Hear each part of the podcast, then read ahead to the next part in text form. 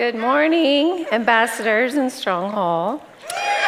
Um, you guys look good, most of you.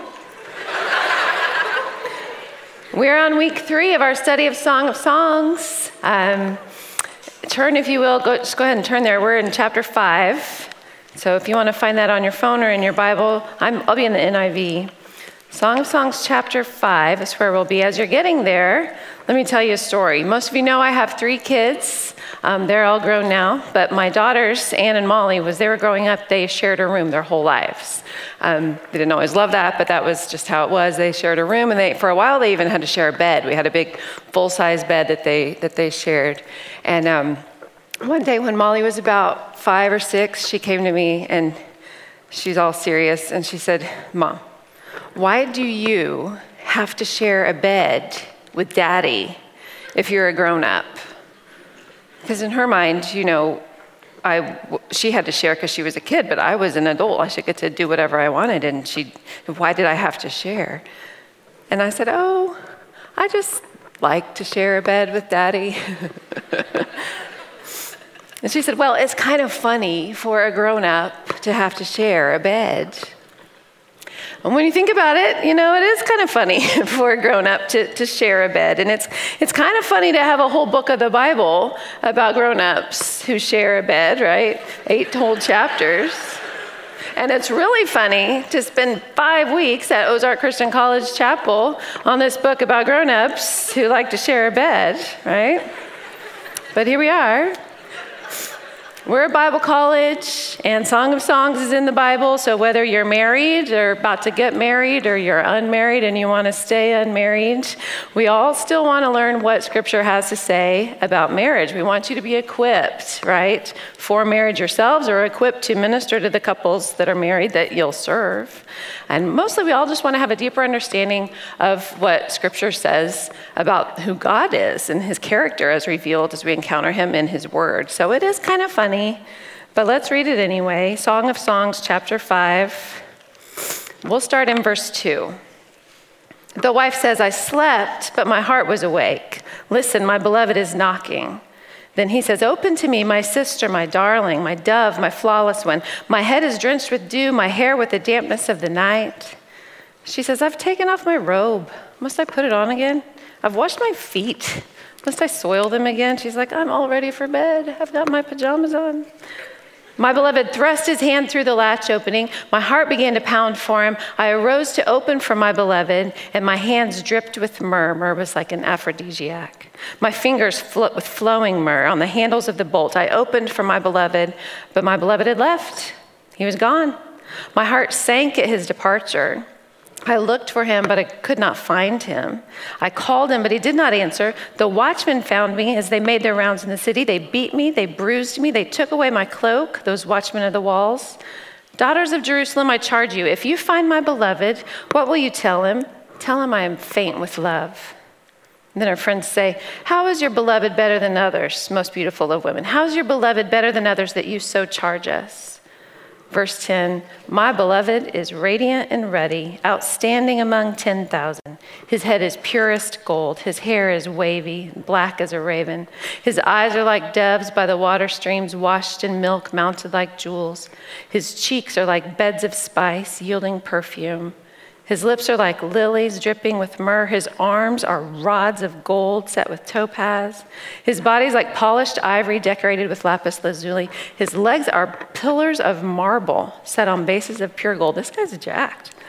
His, his appearance is like Lebanon, choice as its cedars. His mouth is sweetness itself. He's altogether lovely. This is my beloved. This is my friend, daughters of Jerusalem.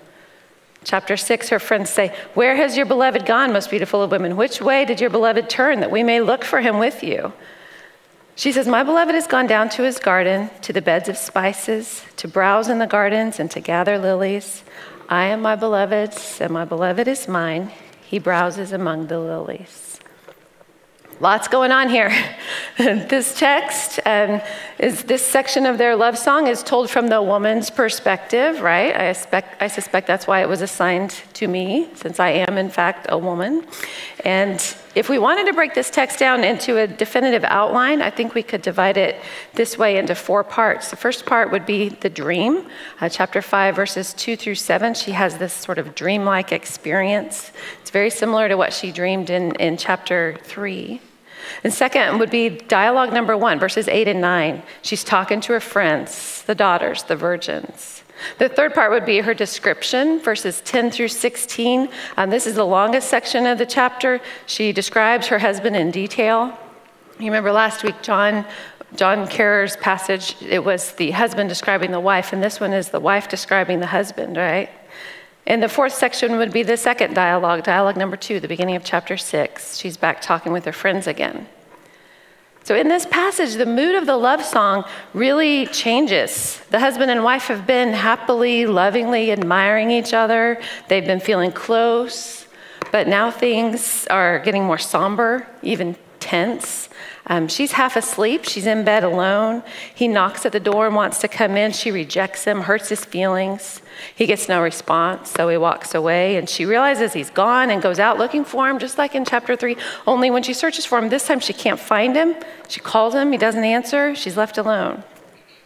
So we have this mood swing. We've got both of them feeling misunderstood and rejected and unappreciated. And there's this sense of longing and loss for both of them, attention in his absence and their separation.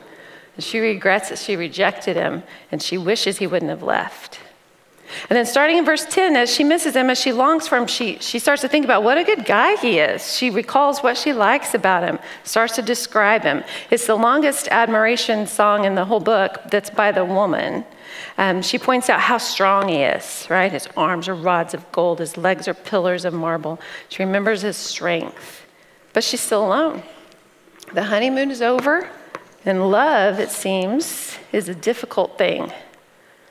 Now, every marriage has conflict, right? You know that. That's not a surprise to us. We surely don't go into marriage thinking it's all going to be perfect or easy. But even if we anticipate conflict, I bet we're still surprised at what some of our conflicts are in marriage, right? Some of the silly and petty and annoying things that we fight over. And even more, we're surprised by the bigger conflicts in marriage, the, the more serious things.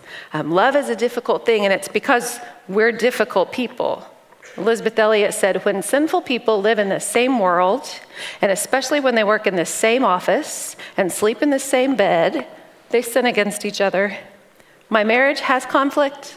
Your marriage will have conflict. The marriages that you know, every single one of them will have conflict. And even in Song of Songs, our ideal couple has conflict because love is a difficult thing. But love is also a song Remember when Jason Posnick began our series and he said this book is called Song of Songs because it's the best song of all the songs, the best love song ever? And that got me to thinking, I wonder what I think the best love song ever is, right? I wonder what you'd say the best love song ever is. I would think maybe uh, Faithfully by Journey, 1983. That's a great song. I thought maybe uh, I Will Always Love You by Whitney Houston, or Dolly Parton, actually. Whitney will always love you, right? You need to look that up on YouTube if you've never seen that video. That's a stellar video. Whitney will always love you. No, but this is the song. This is the best love song of all love songs. And Jason said that kind of phrasing is a Hebrew idiom like King of Kings, Lord of Lords, Holy of Holies, right? The song of songs. So our text is, is part of the best love song ever, and it teaches us three lessons. First, lesson number one love is a difficult thing, so don't lose the song. Love is a difficult thing, so don't lose the song. Here's what I mean by that. Last semester, I took piano lessons um, here at Ozark, just right downstairs here in the chapel. Every Monday morning, I would go to piano lessons with Susan Lincoln, and um, I would, uh, you need to know, I'm not any good. Uh, the guys in Strong who can hear me practice through the walls, they will tell you I am not good. But I would come every Monday and I would play for Susan. And, you know, I, I, was intimidated to play for her, so I would play very carefully. And I played every song like this, very slowly, very careful to have my fingers on just the right keys. Took forever. And one day, after a particularly painfully slow piece, Susan said very kindly, Amy, you are a perfectionist, and when you play so carefully, you lose the song. When you play so carefully, you lose the song. Susan, how wise is that, right? You lose the song. It wasn't so much that I was hitting the wrong notes, but I, I lost the song, I lost the music. I wasn't being musical anymore. And this passage reminds us that when it comes to marriage, when we face the conflicts and difficulties, don't lose the song. Marriage is a song, the song of all songs. The husband and, our, and wife in our text, they love each other. They want to be together. They're trying to pursue one another. He comes for her, she looks for him. They're trying their best but they're having some conflict because love is difficult and they're in danger of losing the song. Think of it like a movie. Um, you know that marriage isn't like, like you see in the movies, but think of it um, like a movie score. Marriage is more like a movie score. Um, the music that plays underneath the story in a movie, right? Your Song of Songs is like a score by John Williams or Rachel Portman, right? It's got highs and lows, crescendos, decrescendos. And any good movie score has some scary parts, right? Some tense parts, some sad music. And always, always, your love song, your melody of your marriage will be the same refrain that repeats throughout, right? Andy and I have been married for, for 25 years now. And our, and our um, Song of Songs has had some really beautiful sections, right? When our kids were born, happy times, laughing together, serving together. It's had some really sad music, losing a baby, heartache and hurt in ministry. We've had angry music um, at each other and at other people, right? We've had scary music when someone was sick, when we didn't know what was going to happen. But sometimes it has an upbeat, happy, quick tempo, but mostly it's just a daily melody, lovely refrain. Marriage scores have beautiful melodies, but they also have dissonant, ugly parts not because you're playing them wrong, but because that's just life. That's just how the song goes. Keep playing and don't lose the song. In our text, the music gets somber and sad as the couple separates from each other. It's maybe even a little scary as he leaves. The music gets scary. Her insecurities are in full force here. She says, My heart sank at his departure. I couldn't find him. Their love song gets sad here and a little tense. And in my marriage, when the music turns like this, when the music is sad or scary or difficult, there's something that Andy says. He says it a lot, and, and it, he says it during a conflict, and it really helps. Husbands, you should take note of this. When we're having a difficulty, when there's, whether it's internal between just us or external, something else is happening, something from outside our marriage, um, Andy will say, I'm not going anywhere. I'm not going anywhere. The husband in chapter 5 left, didn't he? And you understand there's never been a threat or possibility that Andy would leave, but he'll just take a moment to remind me that he's not leaving. He's with me. I'm not going anywhere. Because he knows that's a fear of mine. He knows that when things are difficult, I sometimes wonder will this be the last straw? Will, will this be when he says, oh, actually, that's too far? You've crossed the line, right? You're, you're too much. Vows are off. I'm out, right? He knows that's an insecurity of mine. So, in the middle of a conflict, he takes a moment to say, just a reminder, I meant my vows, I'm not going anywhere. And that's what the woman in the Song of Songs needed to hear when her husband left. Andy's saying, the song isn't over. Love is a difficult thing, but we will not lose the song. Second lesson I think the Song of Songs passage teaches us here is that love is a difficult thing, so practice your part. Love is a difficult thing, so practice your part. I learned this in piano class too from Susan. When I would really struggle on a song, which was every song, um, Susan, Susan would say, This week I want you to practice one hand at a time.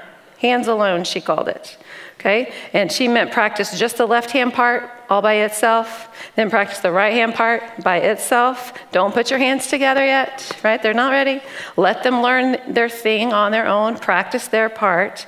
And I had to learn to play one hand at a time. And then when my left hand figured out what it was doing, and my right hand figured out what it was doing, then I could put my hands together to play the whole song. And my goodness, if that isn't a great lesson for relationships and for marriage, practice your part. Focus on playing your role. Andy can't play my part, right? I can't play his. We each have our own responsibilities and roles and gifts and hangups and shortcomings, right? And when we're each spiritually and emotionally healthy on our own, um, when we're each growing in Christ likeness and when we each practice our part by walking by the Spirit, then we can come together and play the song together. In our text, the husband and wife are not on the same page. They're each unhappy with the other one for not being there, for not doing their part. And in marriage, it's easy to focus on what the other person is doing wrong, right? But what if I worked hardest on me? What if I worried less about how I've been wronged and more about what I can do right to serve the other person, to pursue my spouse? So when I play the piano, my right hand can't just focus on how many notes my left hand got wrong. My right hand has to focus on what it plays. And when both hands play their part, the song gets better. So practice your part. Love is a difficult thing with all kinds of conflicts. Counselors say the five most common marital conflicts are communication failures, financial struggles, sexual difficulties, in laws, and kids. I assume that's your own kids, not other people's kids. but lots of everyday life stuff just coming at you, uh, making things difficult. And these are just normal conflicts, but imagine when there's outside stress, right? When there's extra things, something major like a trauma or an addiction or a diagnosis or a tragedy. How do you keep playing in spite of all of those difficulties?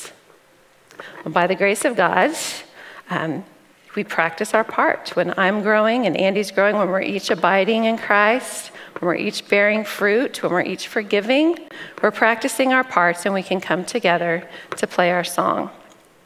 Someone said conflict is inevitable, but resolution is not. Meaning, conflict, difficulty is just going to come all by itself. But you have to intentionally pursue a resolution. You have to decide to forgive and respect and speak kindly. You have to set out to love each other well. You have to practice your part. And I think the wife in our text is practicing her part in verse 10. Remember, that was what we called the description when she starts describing her husband? Even in their conflict, even when she's alone, she's scared, she starts reminding herself of all the things she likes about her husband. She speaks respectfully and admiringly of him. She does feel alone and afraid and even hurt, but she focuses on what she can do by telling herself the truth about who he is. She says, He's not here right now, but He is so steadfast and strong, and I belong to Him. She practices her part.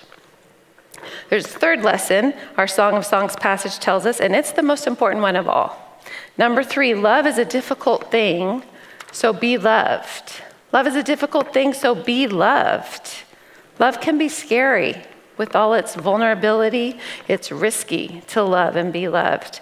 Some of you know that risk too well, and the woman in our passage knows this fear too.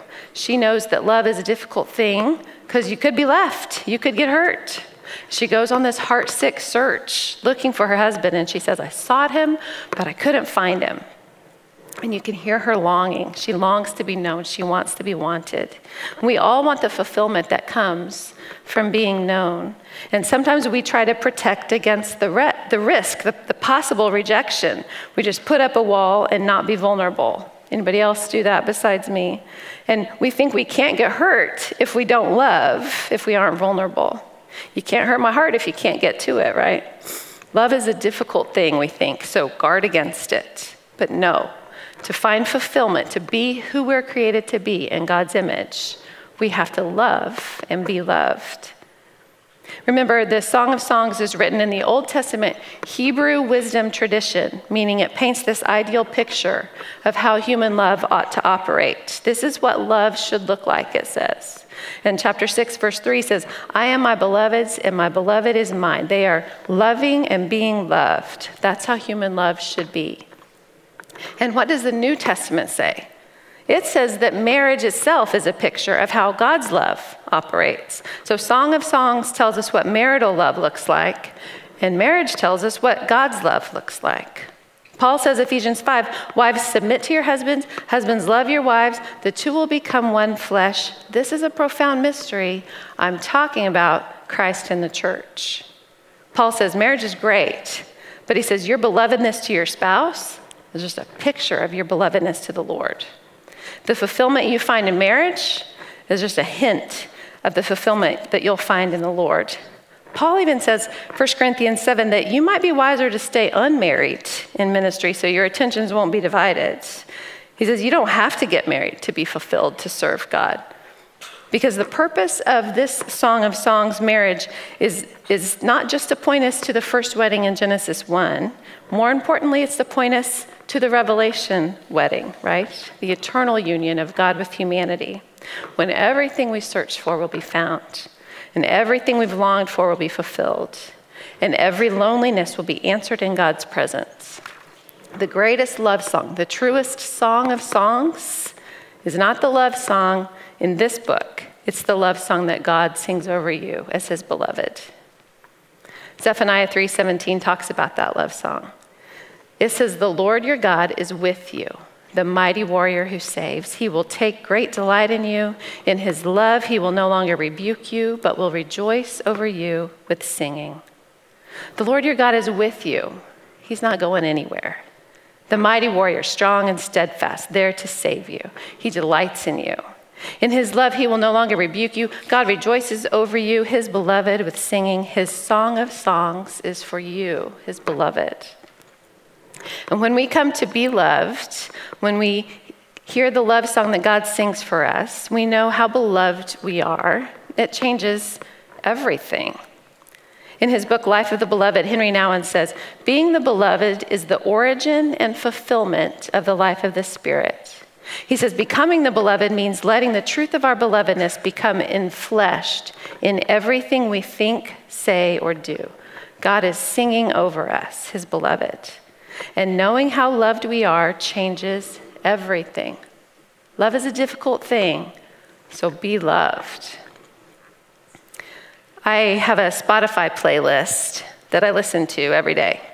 Um, and at the end of December, my, my kids showed me how to make one of those Spotify wrapped things, you know, um, so I could see what I listened to. And it was crazy the number of hours that I had listened to Spotify last year because of this playlist that I made. I just play this on repeat over and over and over again. And the name of the playlist is called Beloved. It's actually Beloved in all caps with a heart emoji. It's kind of kind of dramatic, right? And I've curated this playlist with, with love songs, songs that remind me of how much Jesus loves me, love songs between me and my Savior. Songs like No One Ever Cared for Me Like Jesus by Steffany Gretzinger. How You Love Me by Patrick Mayberry, Grace Upon Grace, Goodness of God. It's love songs between my Savior and me, songs that say, I am my beloved's and He's mine. And one of the songs on my beloved playlist is called Be Loved by Christy Nockels. And it says this Have you ever let yourself be loved by the one who made you? Have you ever told your soul to believe that his heart is on your side? You could even try to run away, but there's nothing you can do. Just be loved. Be loved, he loves you. Have you ever let yourself be held by the one who holds this world? Have you ever told your soul to rejoice that his arms are open wide? You could even try to run away, but he'd come running after you. Just be held. Be held. He holds you. We didn't earn it, we, He just chose to give it. And it's in our resting that we rise up singing, You're loved, be loved, He loves you. One more story and then I'm done. Uh, when my daughter Anne was a little girl, we lived out in California, and Andy would take the kids on daddy daughter dates. He took Nathan, our son, on a, on a boy trip, but he took the girls on daddy daughter dates. And on one daddy daughter date, he took Anne to Starbucks, bought her one of those big iced chocolate frappuccinos, you know. And while they were there, they saw one of Andy's friends, is a Catholic priest at the church that was the Catholic church that was right across from the Starbucks. Uh, his name was Father Mike. Andy and, and Father Mike didn't know each other from the church world where they both served. They knew each other from Starbucks. Um, and so Andy introduced them. He said, Father Mike, this is my daughter, Anne. Anne, this is my friend, Father Mike. And Father Mike knelt down right in front of my daughter and he looked at her right in the eyes and he said, Good to meet you, Anne. He said, Anne, such a beautiful name for a beautiful girl. He said, Anne, do you know what your name means? And Anne got all shy. She said, I, I think it means graceful. He said, Yes. He said, Anne, you are full of grace. And Andy told me that story later, and I thought, oh, what? he told me how she just lit up with the praise. I thought, what a beautiful way to bless a child, you know, telling them what their name means. And I got all excited about this, and I thought, you know, I, I'm going to do that for people. I'm going to buy a book of baby names and memorize what a whole bunch of them mean. And then I'll meet somebody, and I'll say, Do you know what your name means? And they'll be like, Oh, right? My wisdom. But if they have a, if their name means something dumb, I wouldn't, I wouldn't tell them that. I would just let it go. But but I thought I could, I could use this in a story, like I could teach this, I could write this. This is great. This is a great lesson to tell somebody the power of naming them, right? And in all of my excitement and how I was going to use this, I just sensed the Holy Spirit, not, not an audible voice, but just in my spirit said, stop. Just, I don't often hear from the Lord, but when I do, He's saying, just stop. I stopped. And He said, What does your name mean? And without even thinking, I just said, beloved, because Amy means beloved. And as soon as I said it, as soon as I said beloved, it just was overwhelmed. The love of God just rushed in. And I just overwhelmed, knocked flat by a sense of my belovedness to the Lord. And he said, Yes. Beautiful name for my beautiful girl. Child, you are my beloved. And in that moment, the Lord was singing a love song over me, Song of Songs. And He's singing it over you. He always does. He never loses the song. He sings His love over us, and He calls us His beloved, and He put that love into practice on the cross, demonstrating the depths of His forever love. The Lord your God is with you. He isn't going anywhere. He is strong. He's a mighty warrior who saves by his death and resurrection. He delights in you and sings over you because you are his beloved and he is yours.